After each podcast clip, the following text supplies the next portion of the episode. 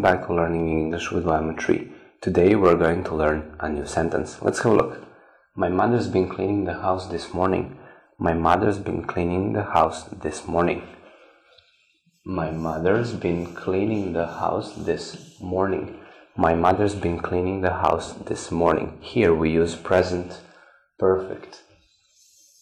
Continuous or progressive to say that an action is incomplete. It means it is not finished or it has been recently completed. The focus here is on duration. Something lasts for a long time. You make this tense by using have or has plus been plus ing form. I have been cleaning. He has been cleaning. My mother has been cleaning. Thank you for watching. See you in the next video.